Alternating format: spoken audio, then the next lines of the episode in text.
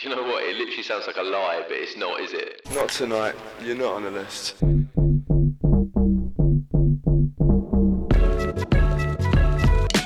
Hello, I'm Connor McLoone, and welcome to the new podcast You're Not on the List, where I interview and dive deep into the lives of those in the music industry.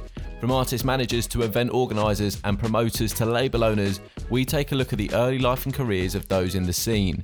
My guest this week has worked in the music industry for over 15 years. He's founder of Inside the Night Management Service and manager to some of the biggest acts in the drum and bass scene, including Turno, Bou, Disrupta, and Kaz. He's co founder of the new drum and bass label Gossip alongside Bou. It's Dale Gorton. During this episode, we discuss what Manchester or Gunchester was like in the early 2000s, where people would literally bring guns into the club and fire them off into the ceiling. We also take a look at what it takes to help to nurture a roster of artists and how the last 12 months has tested the limits of some industry heads. My guest this week is founder of Inside the Night Management Service, manager to some of the biggest acts in drum and bass, including Turno, Bou, Disrupta, Kaz. He's co founder of the new drum and bass label Gossip. It is Dale Gorton. Dale, how are you, mate? I'm all right, Connor. How are you? Very well, mate. Very, very well. It's wet and rainy, windy, back to that northern weather. Yeah, We had that two weeks of not the best, is it? I'm looking out the window now and it's looking all grey and foggy, and yeah, it's not the best. Not nice at all. There's leaves on the trees though, so that looks all right. It's get, we're getting there. we're getting there. One thing that I want to start on straight away because it's in the news and it'll be in people's minds. You attended the trial test rave in Liverpool the other week with 3,000 people in a warehouse, no social distancing. How was it to be back in there after having a year off of events?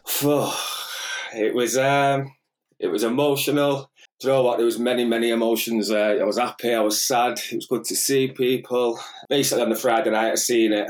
And I got serious FOMO. I thought, I need to get there tomorrow. So I made a phone call, managed to get in there. So yeah, it was good. Managed to see everyone. It was good to see like the people all enjoying themselves, all there, no masks on, in a crowd. It was even better to see everyone working though as well backstage. Everyone working. We've been took out of work for a year now. We've had our lives snatched away from us. So it was just good to see all the security, all the sound engineers, bar staff, even the sniffer dogs. I even was happy to see a sniffer dog. Right. I so it mean- literally was like no social distancing, just shoulder to shoulder. It was just like a, it was it was it was normal. It was as close to normal as I've been. It's the most positive I've been since the start of actually realizing we've got actually got a green light at the end of all this. Um, but no, it was good. It was nice. Like I said, not been there for a year. I actually felt a bit weird going there. I kind of like got a bit of anxiety. Like felt a bit like remember when you used to work and you used to get like a Friday feeling and you get like mad anxious in your stomach. yeah. I had that feeling of like for about an hour before I got there. But then when I got in there, it was just like walking through the gates of heaven. Obviously, I experienced it a bit different. I didn't really go into the crowd. Um, I had a little, I had a little wander around, but I didn't obviously. I didn't get involved. I didn't um, have a drink. I weren't drinking, so I just pretty much stayed backstage. As soon as I got there, I seen someone that I knew, so it was like pretty much. It was just like a big welcome back, really, and just going to see everyone. Like, like I say, all the security, which is our security team that work there, Titan Security, one of the best ones about. Um, and yeah, like I say, a big respect of Sir Circus, which is Yousef and Rich, getting on with it, working to the restrictions, breaking the backs to do everything they can to get this to happen. So yeah, like massive, massive shouts to everyone involved in it. It was it was fantastic. It really, really was. It was good to see, and it, it was good that the press were behind it, and it was good that obviously it worked well. Apparently, we've not had the results back. I don't think, but um, So that's basically what they're going to do, isn't it? Like just test the results and see if anybody contracts coronavirus from the event. Yeah, they're hoping. I don't. I, I don't know the ins and outs of it because I weren't involved. I weren't involved in any logistics or any of the programming or anything, so I don't know the ins and outs of it. But I think they're relying on um, the punters to send a test afterwards. Fantastic, mate. Yeah, that's one of the first steps, isn't it, onto the road of recovery when we get to June 21st. And there's a little bit of background into you, Dale, founder of the Inside the Night Management Service. So there's a couple of Yeah. drum and bass people there that we mentioned previously Turno, Bou, Disrupta, Kaz, Haribo. So you said previously before we started the call that your background isn't just drum and bass. You've got experience in running indie rock nights as well. so Yeah, if we were to take it all the way back to the start, what were your first earliest experiences in music? Well, my experience with my music was 14, 15 when um, Oasis was just about. I went well. Oasis weren't my first gig. If I tell you the truth, Prodigy was my first gig. Yeah. At the, um, it was at the GMEX. What's now Manchester Central, is it? Yeah. Don't really put shows on anymore in there, but it's a fucking fantastic venue. That I love the place. Uh, but yeah, I think I went, it was Prodigy, and then I got kind of like a little bit of a little bit of hunger for it, and then a couple of weeks later, I think Oasis were on there for the Be Here Now tour. Yeah, that's the one. Um, yeah, it was. It was the one with the, the uh, phone box on the on the stage and the big clock and that. I remember it. I was only about 13, 14. And so, so this would yeah, have sort yeah, of been what around 95, 94? 95, 96, I'd say. Might even be 97, 98. I would have to have a look. Can't really remember. Um, but yeah, so yeah, and then I got into, I was more into like the, the dance side of things. Everyone in school was into like drum and bass. I remember like sitting in bedrooms listening to Hysteria, um, Hysteria packs, and then I kind of like not fell out of it, but went and done else, done something else. Didn't really get involved in music, and then I think it was around 2006, 2007 it was. Um, my mate had a band called Twisted Wheel, rock and roll band from Manchester, from Oldham. And then it really, really was good. They got signed by, I think they got signed by Columbia Records straight away. Then went on tour with Oasis. So we went on tour with Oasis with them. And then, yeah, did that. Opened a club night in Manchester called Rent a Crowd because we was like a group of people that went round from Manchester and everyone would kind of like loved us. So yeah, set up a weird club night in um, Manchester in Sound Control and like, what's the one facing Sound Control? It was Zombie Shack. What was it called before Zombie Shack? Oh, can't remember. It was called something else before Zombie Shack. So we, we did nights in there and in Sound Control, um, loads of rock and roll nights, doing like all up and coming bands and stuff. But we could never take it any further Right. um, than unsigned bands are just up and coming. I got to a certain level and you just got to talk about the major labels or the major right. the major brands. So I give that up, and then yeah, come back into like music about 2014, 15, and started with it. So, what was it that made you transition from bands and rock to coming back into electronic music in around 2014?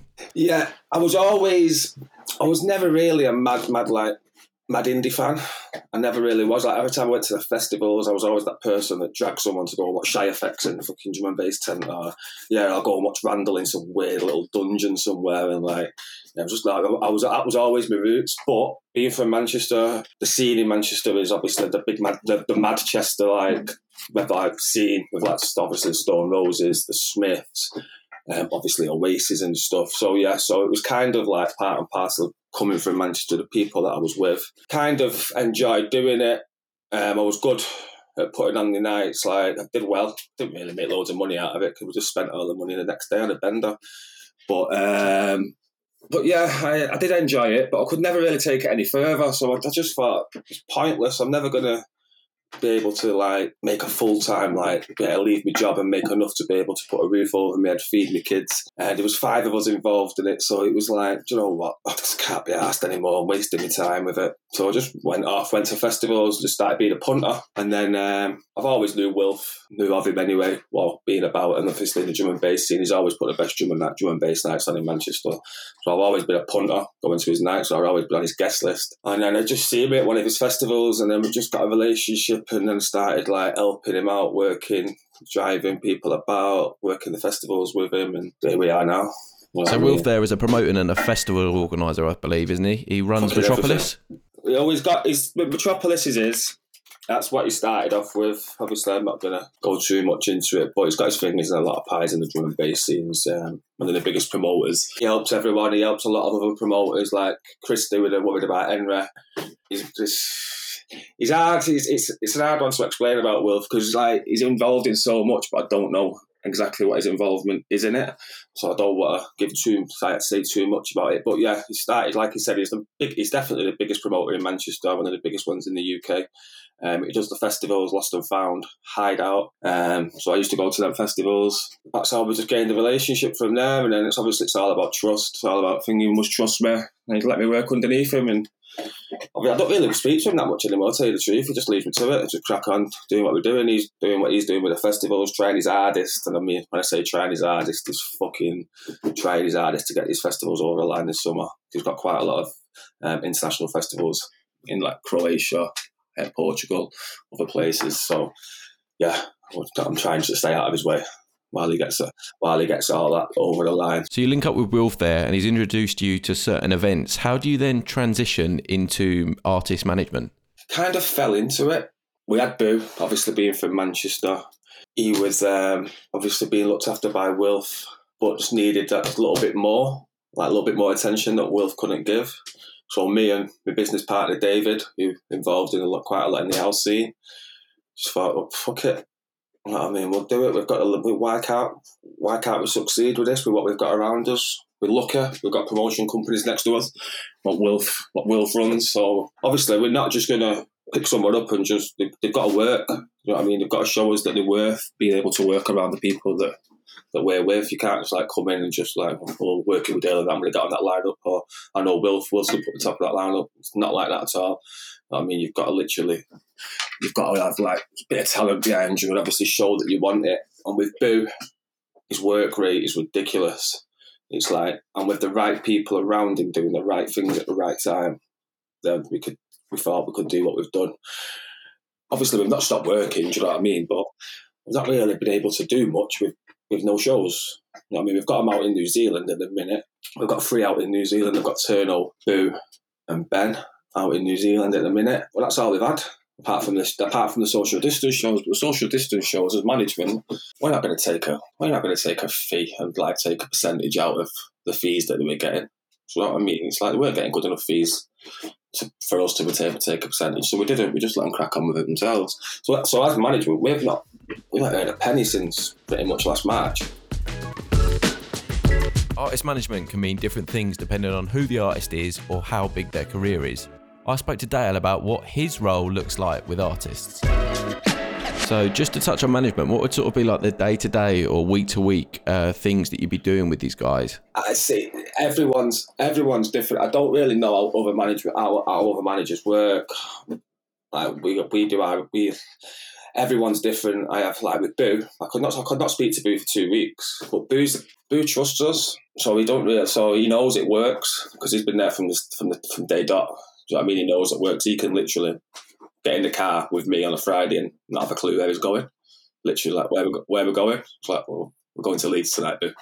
He's like, all right. You know what I mean? But then with like Kaz and like Kieran, they want to know everything. Like they want to know where they are, what they're doing, what's what's happening there, what's happening there. You know, I mean? So it's different, different with a all. But for me, on a Monday, if again, if we was in the real world and we was we had shows and stuff, on a Monday we'd go over like the weekend, like go over the taking with like the, the door was how many's been sold on the door if it was an headline show for Bou. Um, I'd like obviously go over the shows, see what the shows have been like, get like go over all the feedback and that of the shows, make sure everything's been all right, see what we need to do for the next time, wish to play there or whatever.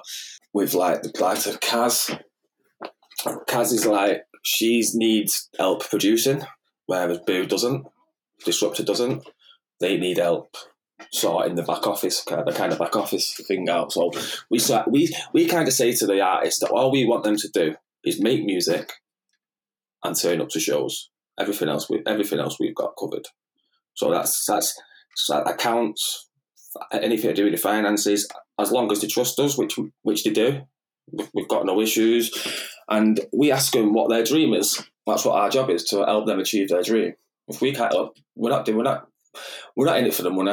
You know what I mean? Any management that's in it for the money and not in it for the right thing, you've got to actually care about the people that you're working with, care about the client that you're working with. It's like us, we're one big family. We, we really, really are. We're a massive, massive family. We all work together closely.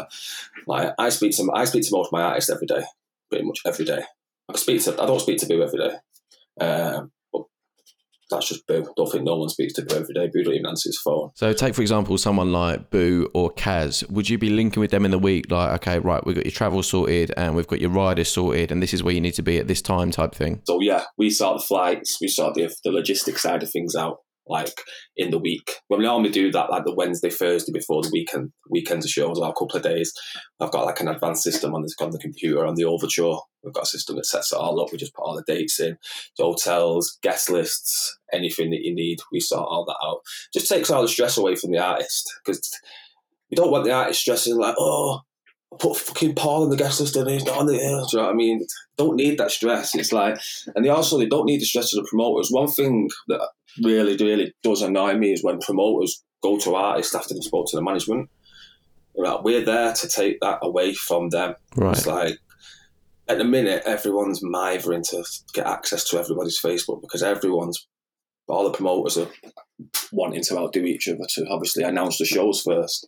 You know what I mean? So I can imagine if like some of the art, some of the artists who are dealing with that, um, if they were dealing with that alone, it would take multiple, multiple, multiple hours out of the day. I'm talking, it, it, I'm talking probably eight hours a week I spend fucking about with giving access to Facebook for promoters. Really? I've got to do it. I don't, uh, mate. It's chaos, and Facebook's changing all the time. Yeah.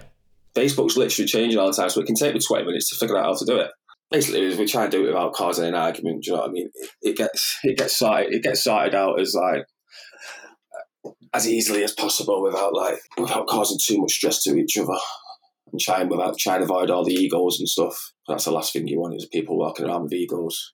Which, to be fair, I mean, like there are many egos in the music scene. In the music scene, in the music scene, there is, yeah. Um, I see it quite a lot in different in different genres, but I think in the D and B scene, it's, I don't think there's that many egos. There's a few, but I don't think there's there's that many. I think it's nice and chilled the D and B scene actually. do you think that's just coming from like a, a Manchester's perspective, or do you think sort of nationwide across the whole world that the the it's nice and chilled at the moment in the drum and bass scene?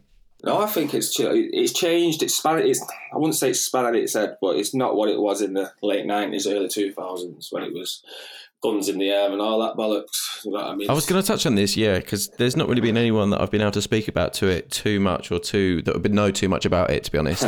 like that Gunchester vibe or like the Gunchester scene that was there in the uh, late 90s, sort of early 2000s. And there'll be people listening to this that have right no idea about it. book on this shit. But there are sort of, uh, yeah, there was sort of like a big in drum and bass. And I don't know whether it happened up and down the country or other nights. It happened. I think it did happen up and down the country. Birmingham was was known for it. Uh, Manchester was pretty pretty known for it. It was kind of like I weren't really. I was a punter. I didn't really know anyone then, so I was like, it was all gang related. Yeah. It was pretty much like it was just all gang related. So you'd have, so you'd have like the, the Moss sides and the longer Moss side fighting with each other. You'd have the Longsight lot, then you'd get the Birmingham lot coming down. So you'd have like obviously with who was it? It was from Birmingham, I think. Like obviously, Spider was it Spider on Baseman? They had their gangs coming down. It used to be Trigger, Baseman, and Spider, and then yeah, it was um, it was different. It was uh, So people would literally bring guns to the people- club, like, and rather than shouting for the reload, like if the if the tune dropped. And like when you know when people shout "fuck off" now, and you go "fuck off," yes, like, people used to literally let shots off into the ceiling. which sounds far fetched. And nowadays, in comparison to standards now, I've had it's dust literally. Like I've put my hood up, and I just had dust all over my head. Which sounds like an absolute madness, and it sounds like it's a lie, but it's not, is it? There's sets recorded, and you can hear in recordings and hear like Mate, stories. I am. I, I will swear on my daughter's life and my grandmother's grave that multiple gunshots used to go in the air. rather than like shouting for the reload or rather than pulling for the reload. Yeah, obviously not off stage. You won't be like a DJ going bang, bang, bang. Do you know what I mean? It's it like that. But no, mate. Obviously the crowd. It was, So here, what's the energy like in the club when you know that people are carrying guns around there? It's moody, mate. It was. It was. It was. A, it was Can you moody. relax or like enjoy an event when you know someone You next to you is carrying? You can because you kind of you're in that environment all the time. So back in the day, that's what Manchester was like.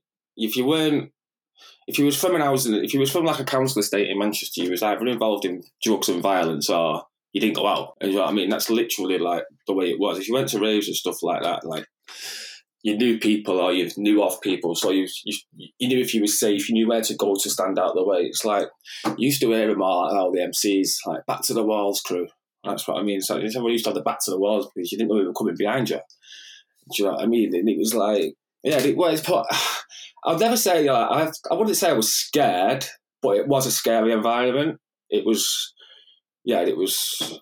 It was nuts. Yeah. Was, I mean, like, obviously, I've never gone into a rave or experienced a rave and thought, oh, he's carrying a gun, he's carrying a gun. Like, I just wouldn't know what the energy would be age- like. This day and age, yeah, this day and age, it's never, it's never going to happen, obviously, because of the way that the, the searches and the stuff like that. So, how did it transition out? Like, how did it fade Um, out?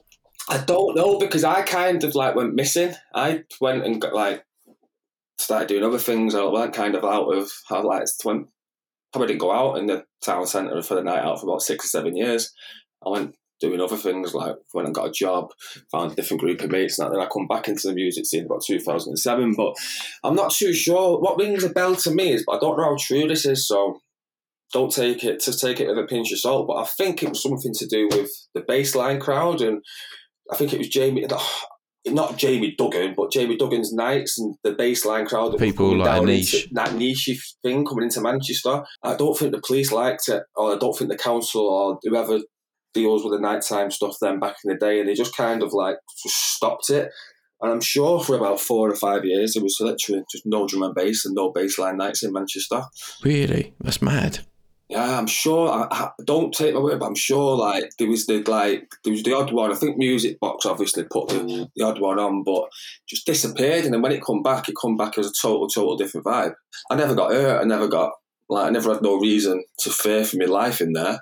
It was just like it was weird. Like I can't explain. I would. I never like know the, the theory behind it. I don't I don't know like how they got the guns into the clubs. I, I don't know. But yeah, it was it was weird. But since the transition, like I said, um, it's in a very very good place at the minute, drum bass. It's one of the best places. As a manager now of people who would play at D and B nights, if you knew, and it might be difficult to put yourself in this hypothetical position, if you knew your artist was going to an event back in like '99 and early 2000s, and there were gang members in there carrying guns, I'd assume that you'd be like, "Nah, I don't want my roster playing on an event that's got that in there." yeah, of course, but I don't even think drum and bass artists had managers back in the day. Then I don't think it was that much of a, of a big scene for him to to actually have a manager. But I get if he, if I was, I, I would never send my artist into something where I thought he'd fear for their lives. If he wanted to go for it and he and he said, "Yeah, fuck it, I'm going," I said, "If I "Crack on." Do you know what I mean? But if he come to me and said said no, but again, we've got a secure we've got a security team around us who are there for that job. So I can even just follow security and just say, look, go and get them two, them two animals there. They'll look after you. you know what I mean? So it's, it's, just it is what it is, and and this security team that work with us, like I say, they are the they're the best security I've ever worked with. Like they're so disciplined at what they do, but they're so fucking good at the job. Really, really. So yeah, that's, that's how I go about it now. I just have to send security. I'd have to send security with them, but that's not gonna. I don't think. I think we're past them days now. I really, really do. I really, I, I can't remember the last time I, I seen a fight a drum and bass part. A drum and bass party. I tell you the truth, and I go to a lot. I go to three or four a night when I'm out on the road, and I don't think I've seen a fight for years. A drum and bass I mean? It just shows how everyone's adapted and how the world's adapted and how everyone's just totally, totally changed, and how much the world's different now from what it was what 20 years ago, 15, 20 years ago. It's like even the way you speak, even the way you talk these days, just, everything's changed, hasn't it? Yeah, I mean, I've listened back to a couple of the drum and bass sets recently, even ones from like 2012.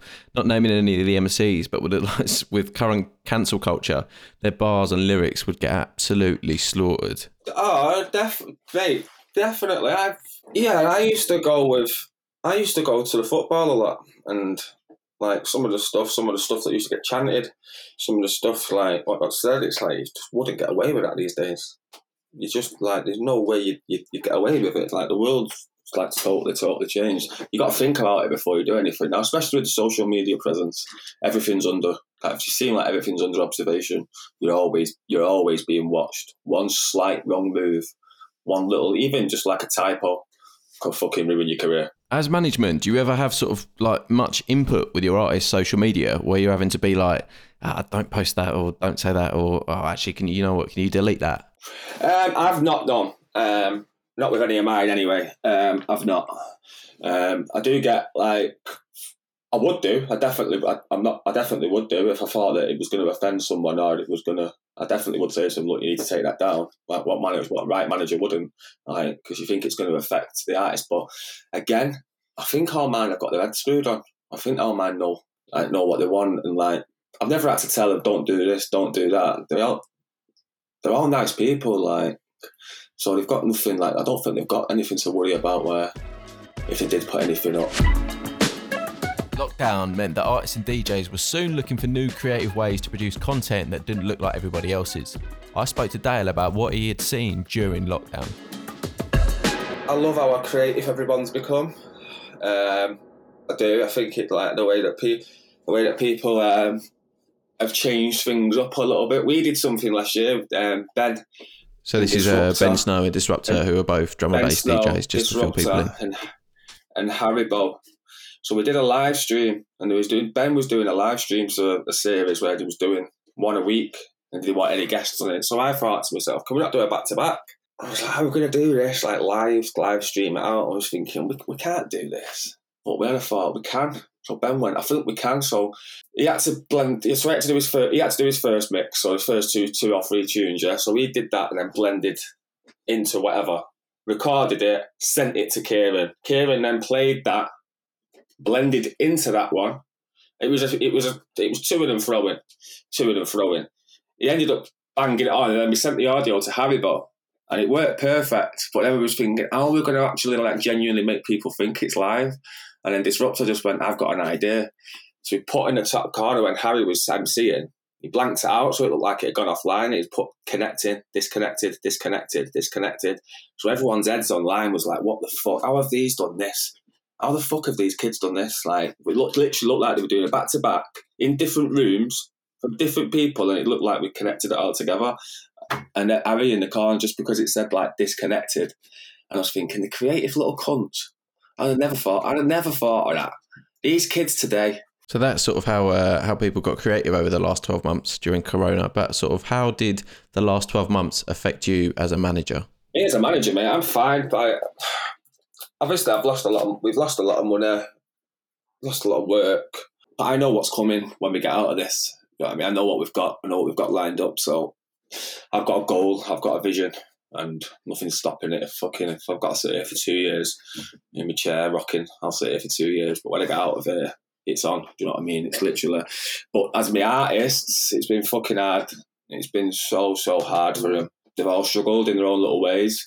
As much as Bou has come through this flying and is like come like literally literally like raised his game majorly majorly. He struggled literally like he's like this is. I said to him at the start, it's made for you. Literally, you just love sitting in your studio anyway. Some D&B, this is a D&B producer's dream, being locked away and not being able to go out, and uh, you could just literally just make music. But it's not that. It's literally having your life snatched away from you. And like, look at the look at the highs that everyone was on. Not just not just my lot. Like all my lot were, were on a high. Like Kaz was flying. Kaz had gone from. I took Kaz on in like October, November 2019. She was getting 50 quid, 100 quid. And then fucking February, she was flying out to New Zealand. On Glass, she was on Glastonbury. She was on like well, Boomtown had not come in, but Boomtown had already come in. She was on all the big festivals. Like there was talk of it. We were going to push for Parklife. We was going to warehouse projects. This that. When you say that to a girl, you promise a girl who's young and and I've promised that, and then five months down the line, she's literally everything that I've said. She's it. She smashed all the goals. Literally, I wanted her to do this, wanted her to do that. She'd done it. I asked her what did she want from me. She said I want to do this. I want to go and but my main thing she wanted to go and play with voltage. Right, all right. Two weeks later, she was playing with voltage. Things like that are hard for us as management. That's not even hard for us. What I mean? That's a piece of piss. Um, just things like that. And then New Zealand, sent her to New Zealand, which was never, which was hard for us. What she had to go through out there, being in a global pandemic, and then when she got back, just had everything took away from her. You know what I mean? So you can imagine, like, uh, she's all right though. She's fine. She was bad last year. She was a bit down, bit, bit like for. I just said to her, look, this is what we're going to do. This is what we're going. This is where we're going to be.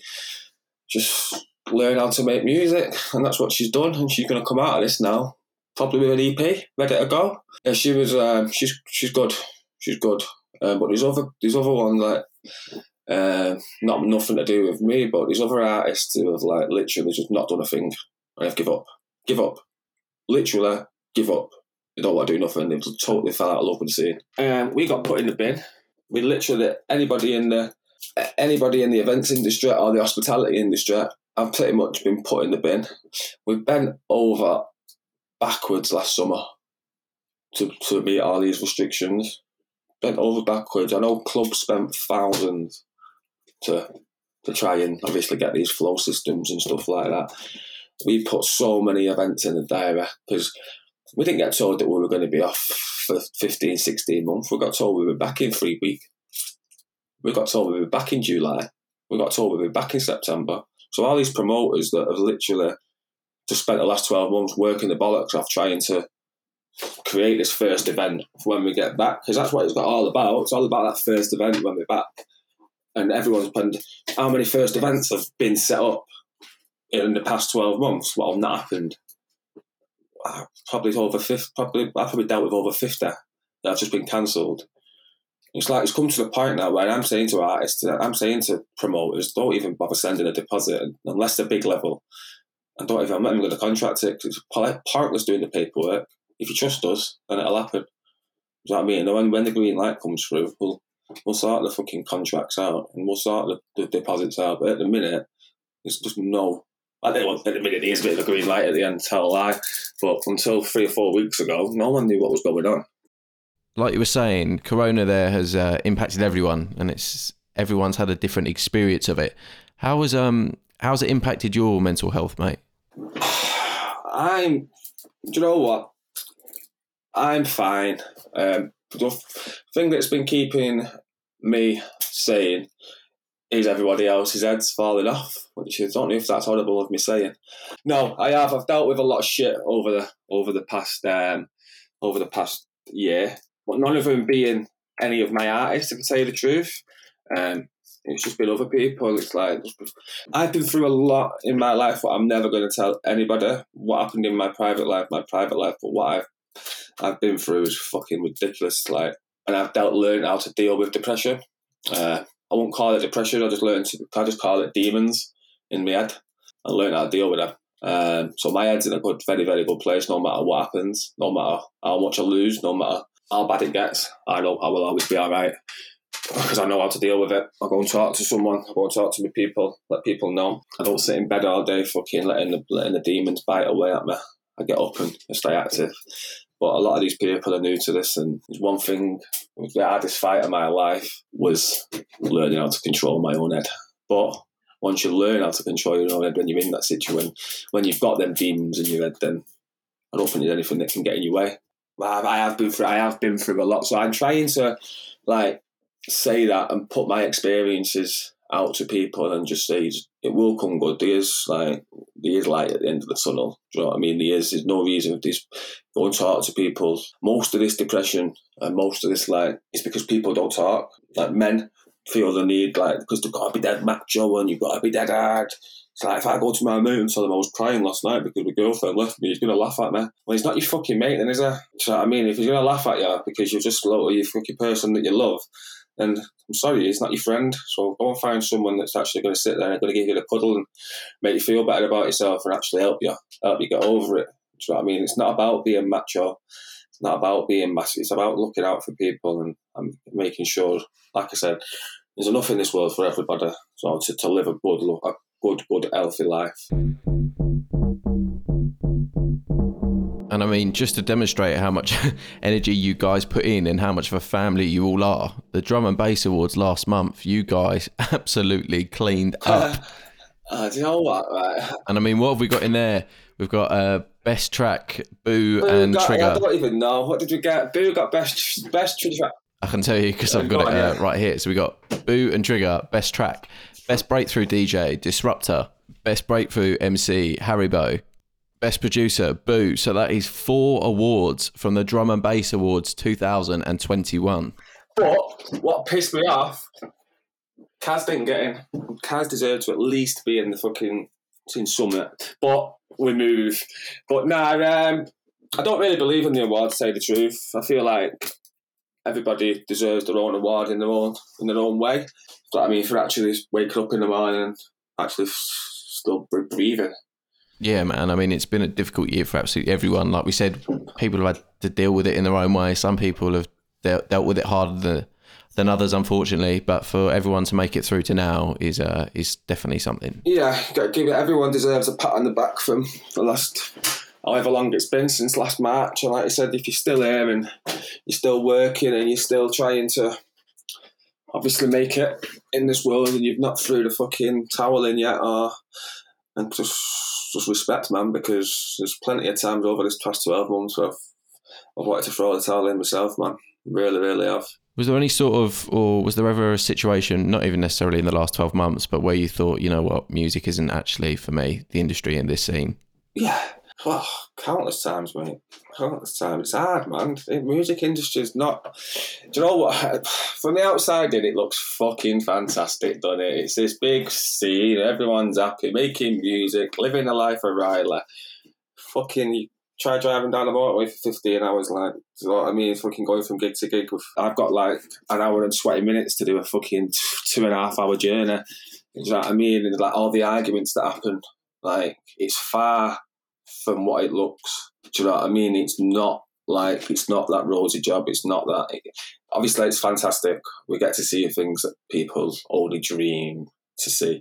So that's the reward that we get for the shit that we have to deal with to to get there to get what I mean. So it's countless times, mate. Like I've literally walked out of service stations and thought, I can't be asked. I'm just to turn around and go home. You know I mean? This ain't for me. And then ten minutes later, I'm all right. When sound control, sound control shut, it was like end of an era for me because I pretty much like I didn't own the place, but I walked around the gaff like I owned the place, and I could do what the fuck I wanted in there when I wanted and how I wanted. Big ups to Gareth for, for letting me for letting me do that. But that was a time when I thought that I'm never going to work in music again now because sound control is shut. Yeah. And what was it that changed your perspective on that and made you think, you know what, I am going to carry on and continue Wilf. doing this? Yeah, I've got a lot to thank, a lot to thank him for. Obviously, like I said, I don't really speak to him much anymore. It leaves me to, to do my thing. But when I when I met Wilf and I changed my my outlook on life and I surrounded myself with surrounded myself with people like good people who've got different visions of the people that I used to surround myself with. That's saying didn't you surround yourself with people you aspire to be. So that's where I am now. And I've got a lot to thank to. I'm not going to say, well, do you know what, David, my business partner, he's the one that's helped me. He's like the brains behind it. He's pretty much Wilf. Oh yes, uh, I wouldn't be where I am now if it weren't for if it weren't for Wilf and it weren't for David. What do you class as a uh, as a win nowadays, mate? A win. Waking up. Honestly, mate, just like getting fresh air, literally waking up, being able to being able to go out, um, seeing my kids.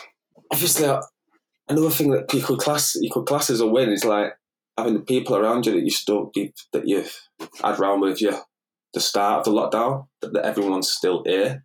I'm not literally like my team's not got any smaller. It's only got bigger and better. It's not like so I class that as a bit of a win as well that we've not like gone backwards.